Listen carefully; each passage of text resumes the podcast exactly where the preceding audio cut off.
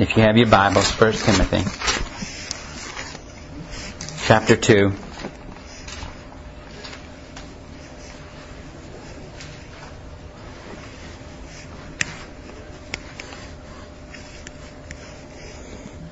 Verse 8 I desire therefore that men pray everywhere, lifting up holy hands without wrath and doubting. In like manner also that the women adorn themselves in modest apparel, with propriety and moderation, not with braided hair or gold pearls or costly clothing, but which is proper for women, professing godliness with good works. Now 2 Timothy 3, verse 3.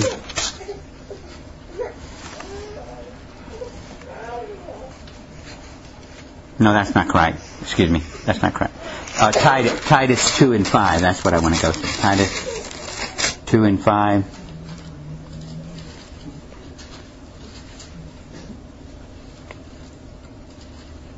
Let's read Titus 2, 3, 4, and 5. It says, The older women likewise, that they be reverent in behavior, not slanderers, not given to much wine, teachers of good things that they admonish the young women to love their husbands, to love their children, to be discreet, chaste, homemakers, good, obedient to their husbands, that the word of God may not be blasphemed.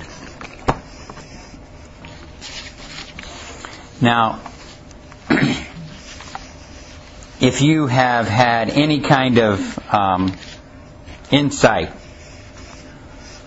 or any kind of um, observation of our society. In fact, uh, most of the great religious leaders right now are saying that the danger to the church is the secularization of the church. And the danger to the world is the secularization of the church. In other words, the things that are normal in the world have crept so much into the church that the church no longer is identified like the church. It's now just become kind of an extension of the world and people that are in the church or that are claiming to be faith people or religious people do not necessarily practice their faith. They might attend services and go through the motions, but they don't practice it. And what that means is that they have not allowed it to actually change the, the uh, spirit and the demeanor of who they are. Now, one of the things that has been secularized is motherhood. In fact, the definition of motherhood is so way out there that uh, it's probably unrecognizable. Uh, when um, motherhood was des- described by um, Tocqueville when he came here, he was the French brother that came here and, and, and just visited America to try and see what was so good about it he, he said this about women. He said, As for myself, I do not hesitate to avoid that although the women of the United States are confined to a narrow circle of the domestic life, and their situation is extremely dependent, I have nowhere seen women occupy a loftier position. And if I were asked now that I am drawing to the close of my work, in which I have spoken of so many important things done by those in America, to what is the prosperity of America? Where does their strength come from? What must, might I attribute it all to? I would say it is to the superiority of their women. And here's a man who says that he sees women confined to domestic duties he sees them being dependent, not independent, but dependent, yet he says that they are superior women.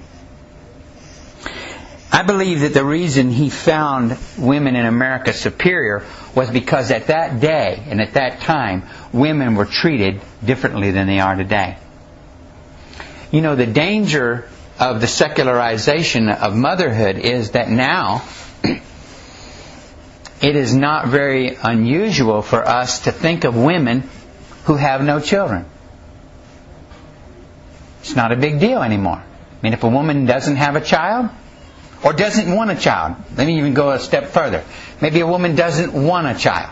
She just doesn't even want any children. We don't think of that as anything big. It's not a big deal. That's okay. That's, that's, you know, that's an acceptable thing. What about a woman that just simply says, I don't want to be married? I don't want a family life. now, from one perspective, she's free. Free from that domesticity and free from that interdependence. And she has become an independent woman. But could we describe that as a mother or as a woman from a biblical term? I don't think so. The mothers today, I'm going to say mothers because even though a woman may choose to have an abortion, from God's perspective, she's a mother. Even though she didn't have that child. Because God put that child in her. Did you know that that's, that's the thing that makes them different? Sister Wendy, she's different from Brother Larry because Larry cannot bring forth life into this world. He can participate in it. He can have a part in it, but he cannot carry that baby in his womb. He don't have one. And he can't birth it. In fact, if you've ever been in the birthing womb, uh, room, you will, you will find a woman has a lot of courage. you, you, you'll see they have an awful lot of courage, much more courage than some men I know. In fact, that gave me a much greater esteem for my wife than anything else could have. Is to see what my wife was able to endure. Now that's unique about a woman. Man can't do that because God didn't make us that way. We don't even have the, the, the, the, plumbing for it. You know, we just can't do that. But what does it say about a woman that God has given her the, pers- the, the, the, uh, the uh, creative ability to bring forth life that will be a future generation, a future blessing to this world, and that woman says, I don't want this child, and she goes and kills it. And we know that there's been at least 40 million, if not more, that have been killed. And where were they killed? In their mother's womb. Now, Jack Hayford wrote a book a few years ago which is called I'll Hold You in Heaven because he ran into a lot of women who either by miscarriage had lost babies or by abortion had had uh, taken their lives and then came to the realization that was wrong and they couldn't imagine I remember Jack Hayford saying, one woman said, I don't know if I want to go to heaven. I mean, I don't want to go to hell, but I don't know if I want to go to heaven. And he said, why? She said, because I got three children that I don't know what I'm going to say to. What am I going to tell those three children? That I killed them because I didn't want them? And he said, no, what you'll do, because now you have the love of Jesus in your heart, is you'll run up there and you'll put your arms around there and say, I'm sorry I didn't get to hug you down there, but I get to hug you here. I get to tell you I love you here. And I'm sorry I didn't love you down there. You see, some women have bought this lie that the world has tried to put on us. That womanhood and motherhood is wrong, or that it's bad, or that it somehow brings a curse on us. In fact, the scripture actually says that having children is a blessing. And yet, hasn't it flip flopped in America? Where that now we look at having children as a curse. And, and sometimes we even look at it and say, my goodness, uh, I don't know if I can have but maybe one or two. I just can't have any more. It just would be unbearable. I don't say any of these things to criticize anybody. I don't want to be making anybody feel guilty or put anybody down. I just want us to understand that our definitions and our perspective of what a woman and a mother is has changed so dramatically that finding it in Scripture is difficult, if not hard. In fact, I'm living, and you are too, in a generation where more, more women have left the home and gone to work than are staying home and taking care of the children. This is the generation right now where more are going than staying. We crossed that divide just a few years ago. What are they leaving? They're leaving the ability to experience the, the growth of that child, which no one else, no one else can nurture, no one else can give that child but mom. They're leaving the family life. they're leaving the results of the future generations in somebody else's hands. Now, some of you are young enough to not really know about communism, but I was brought up when communism was, was a bad thing. We hated it. We didn't want any part of it. Do you know that America has now accepted the Communist Manifesto, which said that mothers needed to be freed from the, the, the, domestic life and that we needed to educate these children from the moment of their birth by the state? That the state needed to teach them so that they could remove from them all these foolish ideas about God and religion and family? And now we have actually come to America where we've accepted some of that same dogma that they were teaching. And even though we don't call it communism, we are living out that manifesto. Lenin said in 1914, the way to destroy the church is to destroy the family. That's what Lenin said in 1914. Is it or is it not true that we already see the, the decay and the rot of the family right here in America already. And whether Lenin had anything to do with it or not, he surely must have sowed some of the seeds. In fact, Lenin said that the victory of communism will be when the family is no more like it was in times past, but it has been redefined. Then communism will have won. That's what Lenin said. When the family has been redefined. Haven't anybody heard those terms? the family being redefined? It's scary to me when I read it. It's scary that we're actually living some of this out and may not even know it or may not even be aware of it. Do you know when the the colony that founded Jamestown it failed, right? How many, how many remembers your history that Jamestown failed? You remember that? Plymouth, with the Pilgrims, succeeded. To a degree, it succeeded. They, they, they, they suffered. They had a lot of, of uh, problems, but they made it through the year, and they were able to, to get more settlers and continue the colony. Jamestown failed. Do you know what the two differences were? There were no families in Jamestown. They were all bachelors. Does anybody have any idea what will happen when bachelors are running everything? I mean, does anybody have any idea? No wonder they didn't have any crops. Huh? No, no wonder they didn't have any food put up for the winter. No wonder they were starving to death in Jamestown. There were no women.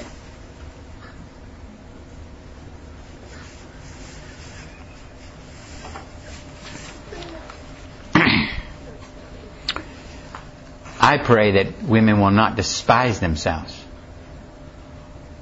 I pray that they will not despise their wombs. I pray they will not despise being a mother. I pray they will not despise children. I pray they will not despise sacrifice. I got this piece of, or this newspaper, and I know I'm going to probably scare some people, so I'm, I'm not trying to do this. But I know what the idea of having 14 children does to women nowadays. But when the newspaper tried to figure out how, how can we honor mothers for 2008, they put Sister Presswood on here who has 14 children.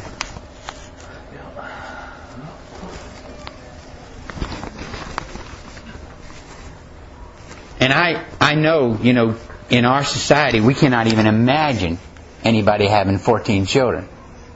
We kind of look at that as a Guinness Book of World Record thing. My grandma had 13. In my grandma's day, this wouldn't have been unusual. And it wouldn't have been weird. But now, we put it on the newspaper because she's one of a kind. Now, again, I'm not saying we all have to have 14 kids.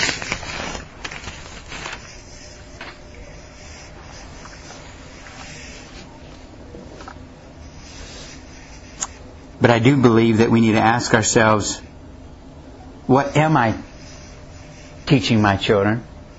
What, what am I here for? If it is not to bring forth some uh, godly heritage, and what does that mean? What does my godly heritage involve? And for each person and each husband and wife, they should pray about it and decide.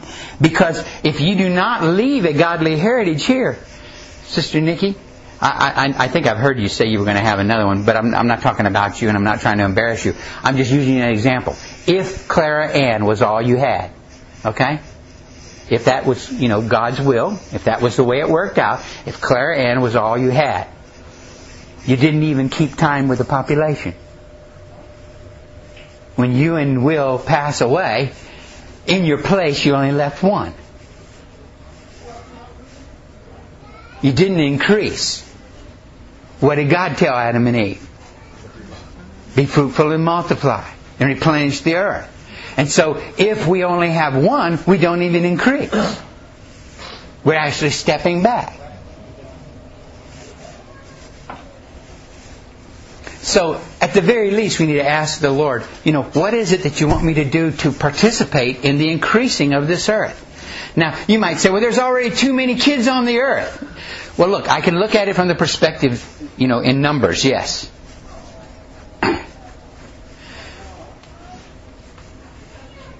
One John the Baptist that will shake his world will have a greater legacy than a thousand kids that hate God. And so you see, if thank God if all she does is raise Clara Ann to serve the Lord and love Him with all of her heart, she's done more than some people in this world, even in our own community, that don't even take their children to church at all. That don't teach their children anything about the Lord. And if you haven't met any of these children, well, you know, I can take you to some places where you can meet some of these kids that don't even they don't know nothing about God. I went into a restaurant last night and a kid came into the restaurant about Joshua's age and on his t-shirt. You know, t-shirts, you can say what you will, but t-shirts really reflect who you are to me. It said, I like to hit people. Y'all are laughing. I was disgusted. You don't want to hit people. I was taught you don't hit people. You know? Especially not a child. A child don't hit people. But now we're living in a time when you, kids hit their moms and dads all the time. Could I live long enough to see when it becomes against the law for you to hit your mom and dad? I mean, it's, it's against the law for you to hit your kid now in some places. So maybe we'll live long enough to where it comes around where you can't hit mom and dad no more. We'll have a, a, a run on hitting mom and dad or something. Me and John were talking the other day. I never would even have thought to hit my dad. It just wouldn't happen. In fact, if, if I'd even thought about it, I'd have wished I hadn't let that thought come through my mind. Sharon, Sharon's laughing with me, guys, now, because she remembers those days. My dad slapped me one time. I'm not saying you should do this. I'm not def- I'm not defending this. This is this was wrong. But my dad slapped me one time and knocked me on the ground, and I stayed there till he told me I could get back up.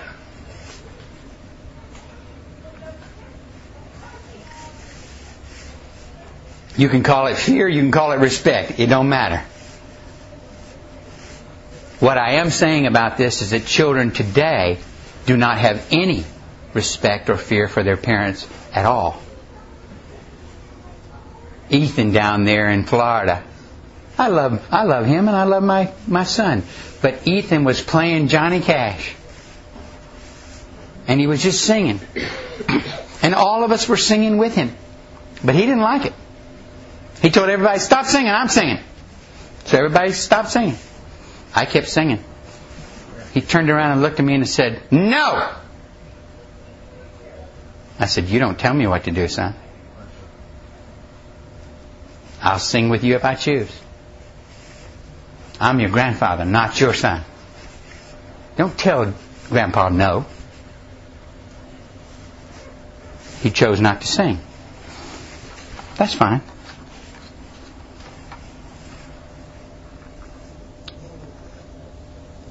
It says in, in Psalms 127, 3, if you're writing these scriptures down for later, it says, Children are the blessing and the fruit of the, of the womb is His reward. God rewards people with children. Hannah wanted a child so bad that she wept before the Lord. If you're created with the ability to have children and you don't have children, I would think, if, if I was a woman, I would think, you know, I can't be fulfilled until I can at least do what I was created to do. And if, if you don't know what I'm talking about, I'll give you Lindsay's phone number. You can call her. Lindsay has lost, I think, seven babies. They've all miscarried. And she can't even talk about it hardly without crying. But there's something in there eating at her, and I've tried to encourage her, and I've tried to minister to her, but she says, There's something wrong with me. I can't even have a child. There's something wrong with me. And see, because she understands she was uniquely made, and yet she can't even fulfill that uniqueness and bring forth a, ba- a baby. So, to a degree, the scriptures are saying that when you have a child, God is saying to you, I, am pleased with you. I'm rewarding you. I'm giving you a child. Hannah prayed and cried to God. Now, how many in here would even do what Hannah did? You know, Hannah said, "Give me a child, and I'll give him to you." Would you Would you be able to do that? Whew. I don't know. I remember when Terry Lee was born. I don't know if I could have took him to some strange man and just said, "Here, raise my son." Could you, could you give your baby away to somebody to raise? See, she knew, she knew that if I can bring forth this child and give him to God like I've promised, God will bless me even more. And He did. He blessed with many more children. And I don't know about you, but every time I read through that story, I am always encouraged because to me, Samuel is the greatest prophet He's a complete prophet. You know, you got some prophets that are always talking about the future, some prophets that are talking about this part and this part, some prophets that are crying all the time. But Samuel's a complete prophet. You know, I, I can get into him. The other guys are kind of weird. Samuel's, you know, he, he can hear God, but yet he's a normal, down to earth guy. You know how I really know he was a down to earth guy? He messed up with his kids. You would have thought that if of anyone, Samuel would have raised boys that would serve God all their life. He messed up somehow. He was human. He messed up. But I think he tried. How many of you heard or watched on TV Barbara Walters jump? No, that's good. But re- realize that the, the secular world has heard it. You know, for all many years, Barbara Walters has been held up as such a wonderful model of women. What a woman can be. There was a time when she was on the news, you know, she, she used to actually be a news person that told us the news. First woman reporter kind of thing. Barbara Walters. She could always get those interviews with people that wouldn't talk to anybody else. Why? Because she was a woman, maybe. You know, Castro will talk to Barbara, but he won't talk to anybody else. And now she comes out with her book now where she tells us of all of her affairs throughout all these years that she kept secret because she would have lost her job. But now it's okay to make it public because things have changed. And I'm sitting here watching this and, and, and, and being really made sick by the fact that this woman is glorying in her sins. Saying, oh, you know, it's okay for me to have an affair with a married man. Back in the uh, in the day, you know, you wouldn't have talked about it, but but but I feel like I'm old enough now, and I'm accepted now, and I'm responsible now, and and everybody has kind of let all that that old fuddy-duddy stuff go by the wayside. So it's okay to tell you that I had an affair with a married man. I didn't respect her much in the past, and I sure ain't got nothing for her now. And the only child she did have, she had that child without being married. And purposely did that. You know what that says? You know what that says? I'm an Amazon. I only want your seed.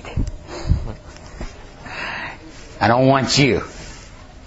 I don't want the man in my life. I don't want the man being around. I don't want the man leading me anywhere. I'll just take the seed, have the child, and you go on about your business. I don't even want your money. I, I got enough money my own self to take care of me. You see how that def- redefines women and the role of women in our society? And sitting here in this church with th- this group of people, you might say, well, how in the world are we going to ever change that? You probably ain't. But you can change who you are. And that's the only people that, that I can be concerned about, is who you are. To change how you think about it. To let God give you a perspective from his word. Peter Marshall said these words. He was the chaplain of the United States Senate. He said, The challenge to modern women, he said this in 1950, the challenge to modern women, godly women that is, the very phrase sounds strange to my ears. We never hear it anymore. He said this in 1950. We hear about every other kind of woman. Beautiful women. Smart women. Sophisticated women. Career women. Talented women. Divorced women. But godly women?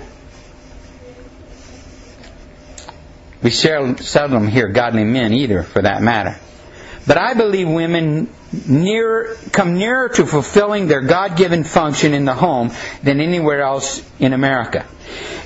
It is more nobler, nobler to be a good wife than to be Miss America. It is a greater achievement to establish a home that produces godly children than to produce a novel filled with filth. It is far better in the realm of morals to be old fashioned than to be modern. The world has had enough of who we know to hold their cocktails, who have lost all illusions of their, of their faith. The world has had, had enough women who know how smart they are and how they can be smart. We need will, women who are willing to just be women. Simple women. The world has had enough women who know how to be brilliant. It needs some who will be brave. The world has had enough women who are popular. We need some pure women. We need women and men too who would rather be right according to God than according to the contract of the world.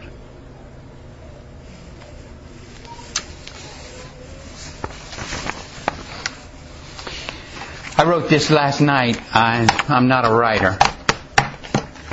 Joshua, listen to me read this to you, son.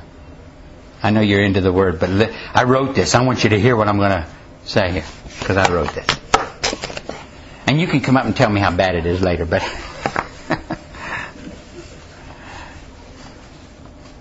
Debbie, a young girl, gave her figure to see the sparkle in ten eyes. Debbie, the young woman who gave her time to see the face of babies experience something for the first time. Debbie, the mother who lived her life of dedication to God to see her future fulfilled in her children's commitment to their God. Debbie, the grandmother who gives her wisdom of years to, to see the sparkle in the eyes of the little ones again.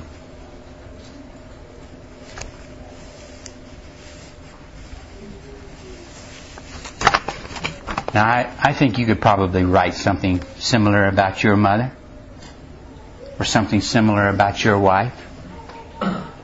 and even if you can't, maybe you're just not a writer. But any woman that has stepped up to the plate and tried to serve God needs to be honored. Any woman that has tried to to be the wife of some of the sorry men that, that, that we are deserves to be honored. Any woman that will have children and put themselves through this, they're brave, courageous, and they should be respected. In fact, I remember years ago when I told Joe, I said, don't talk to your mother like that. You know why? I saw him come into the world. And I saw what his mother went through to do that. You can't talk to her like that. We've all done things like that. We've said things, ugly things to our mothers. We've done things that we shouldn't have done.